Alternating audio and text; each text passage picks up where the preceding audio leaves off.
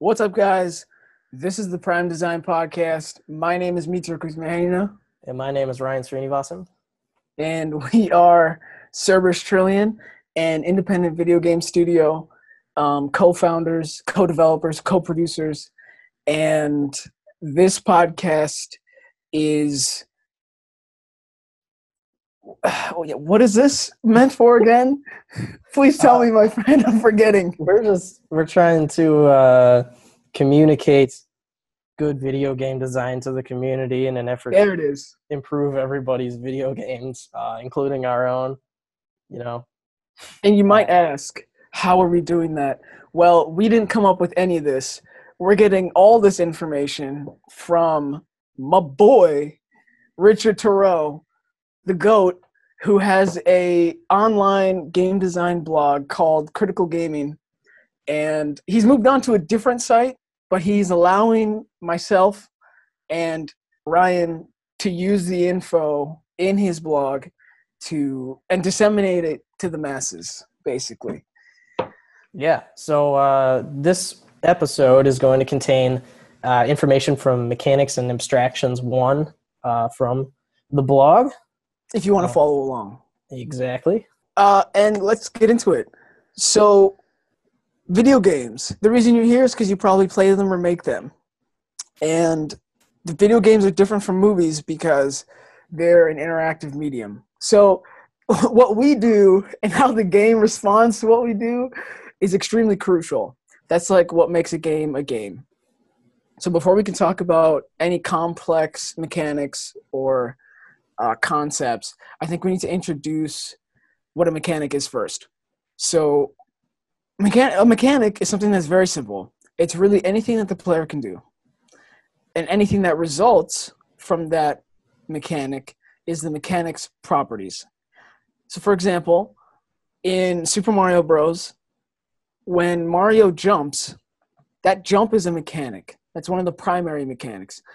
But the squashing of Goombas is the result it's the effect the property of the mechanic. There's a very powerful game design principle called form fits function that nintendo used and still uses in many of its great games. And that's basically whatever mechanic let me rephrase this. Whatever you see in the game environment it's it's like you use your intuition to understand what it will do and then it does that thing. So like if i have a golf club and there's a golf ball and a tee i will expect to hit the ball with the golf club. Similar to mario if you see a little dude there you expect that he will jump. Form fits function. Keeping things that simple um, and the mechanics that concrete really creates a very clean and enjoyable experience Yeah. So the other side to that is an abstract, me- an extract, abs, ah, sorry, abstract mechanic. So uh, it's the opposite of you know a well-defined mechanic or something that's intuitive. It's something that doesn't usually exist in reality. Something like a multiplier, um, or you know any sort of points-based idea. Something that you wouldn't run into in normal life so when you see these things in in games it tends to resemble you know sort of like arcade games uh, you know something that's that's generally a little more less based around real life so an example of this is if a college student were to go to classes and have success in those classes and then have a multiplier a multiplier that would allow them to get through college faster and eventually graduate. That's a really unnatural thing for us because that doesn't exist in our society. yes so the more abstract a mechanic and its properties are the less concrete it becomes and vice versa.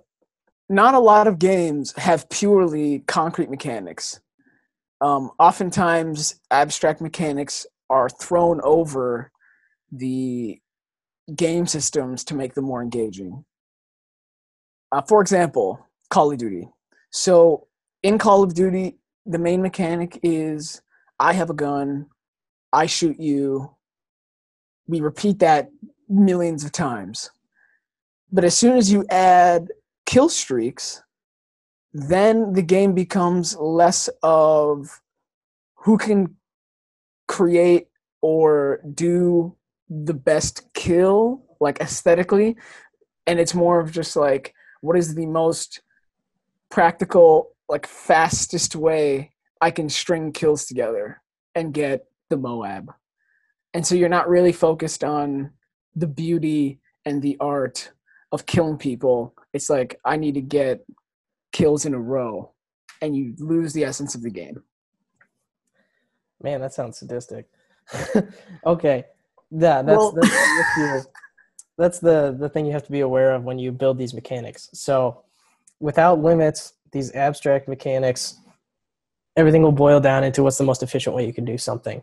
But if you have a limit to how how point oriented you can be or score oriented or whatever, uh, people will add in creativity and have fun instead of trying to get it as best as they possibly can. Yeah. So that is lesson one mechanics and abstractions one. Uh, next week, we'll move on to mechanics and abstractions two. Um, but we'll now move on to talking about a game that we think has some a really cool mechanic or design element and how that impacted our play experience. So I think you mentioned GTA, Ryan. So yeah, so uh, when when I read through this section, the the the portion with Mario where uh, you know you see someone and you see the the variations in terrain that you have to jump over like intuitively you'd think you'd be able to jump but then if you add on to that landing on the goombas uh, as a form of you know another uh, the part of the mechanic um, that kind of brought to mind like grand theft auto games because those worlds are so it's a little so, bit of a stretch. Yeah no i mean it is a bit of a stretch but i i think it yeah, i think it fits because you know you have the base sort of thing where you know you're running around with a gun or you're driving a car or something but then you can add so much into that. So you, you have a car uh, maybe you want to go jump off a ramp or something with the car you want to do races and stuff with the cars you have a gun maybe you want to like i don't know go kill people or you know do various things with that. But then also you're running around this open world and you you run into something like the gun store or something and you you you think oh i should be able to walk into the gun store and there you go you can walk into the gun store they've added that into the game. Something like the movie theaters have that strip clubs obviously those are in there as well. So things that kind of build the world out and break down the barriers that are traditionally in open world games like that where you know inter- like environments inside buildings are generally non-existent uh, just adding those in for that little extra touch of realism adds so much more to the game. Makes gta gta yeah. Yeah, yeah. it's just a it's a world. Dope yeah. Yeah i have nothing more to say about that. I completely agree. Um, i think that the vastness of gta as well like you can go from one side to the map to the other and there's so much information yeah. there's so much to do. And it's not like you're creating stuff out of thin air okay well you kind of can with the cheat codes which is an abstraction but the normal stuff like driving a car and yeah. guns and strip clubs it just works yeah plus then there's like there's the whole ocean sections there's all the differences in terrain different like the huge variety of mm-hmm. vehicles that you can pilot all that stuff. So the base mechanics of like operating a vehicle are just so broadly used with pretty much every vehicle that you can see. Mm. So speaking of GTA, excuse me, in the AAA space, uh, there was some game news I saw a few days ago that Kotaku. It was an article that Kotaku published. It was an article on early access and the cost of playing games early. And basically, this article details a new paradigm now where companies are giving early access games f- for more money. So like if you had to pay 60 bucks for let's just say GTA and then you get to play it 2 days early, now you're paying like 70. Yeah, you're it's paying a, 100. it's a pre-order bonus type of thing. Or like Pretty if you much. buy a special edition version, you generally get this type of thing. Now, to me, that's ludicrous as to why you'd buy it, except if it's a multiplayer game like COD or Fortnite or any other skill based multiplayer. Anything else, I really don't understand. Like, they're just making bank, and I don't get it. Like, uh, what exclusivity do you get anymore? It's not an alpha where you play a game that's never going to be played by anyone else it's just the same game one day before. Yeah. So yeah, for a single player game, this makes absolutely no sense to me. Um, I mean, I, I understand you might get additional benefits from like pre-ordering it or whatever, but being able to play the game too, like or you know a couple days early, that that doesn't really. Is that worth forty dollars? No, I don't know. I, I, I hope they're adding extra stuff in because that's not a very big perk, in my opinion. Except really like like you said with yeah. multiplayer games, I think that that has a genuine advantage. Yeah, and this isn't like a it's not a beta thing. It's it's the actual full game, and you just get it a few days early. And the other the other side to this is most or it seems like a lot of AAA games these days they come out and they have day one patches, so you get the game before everyone else gets it. You know, you might run into bugs before everybody else gets it, and it might be terrible. You know, so I, do you Yeah, want to risk get it that much? I don't know. That's- Well- that's something to keep in mind. definitely. Yeah. So yeah. uh, so oh. now that we've uh, let's move a little more indie. There was something that I found this morning. Um, if I can get to the article. So basically, there's a game, and I don't know when it came out. The article was posted yesterday, but on indiegamesplus.com. But I don't know when the game came out, but I assume it's like out at this point. The game is called the Zium Garden. It's basically a virtual museum that's in a game. Um, and it's like one of the f- first games I've seen. I'm sure there's been plenty, but the first game that I've seen that's exclusively an art centric game. Like I've seen narrative heavy games that have a lot of art, but the focus was on the game and not the art. But now I can see like people's artwork is focused on in the game. And Yeah. There's like some some like I don't even know how to describe it. It's like It's different just- colored people like wiggling and shit. It it's it's really interesting. Like it's it's I mean it's kind of a new it's space for an artist to express themselves, you know? Very much also so. I mean the potential to distribute that is so you know wide because like literally anyone could go and and download this thing and then walk through this virtual gallery and see everything that this artist has created. They don't have to go somewhere and like actively mm-hmm. seek it out.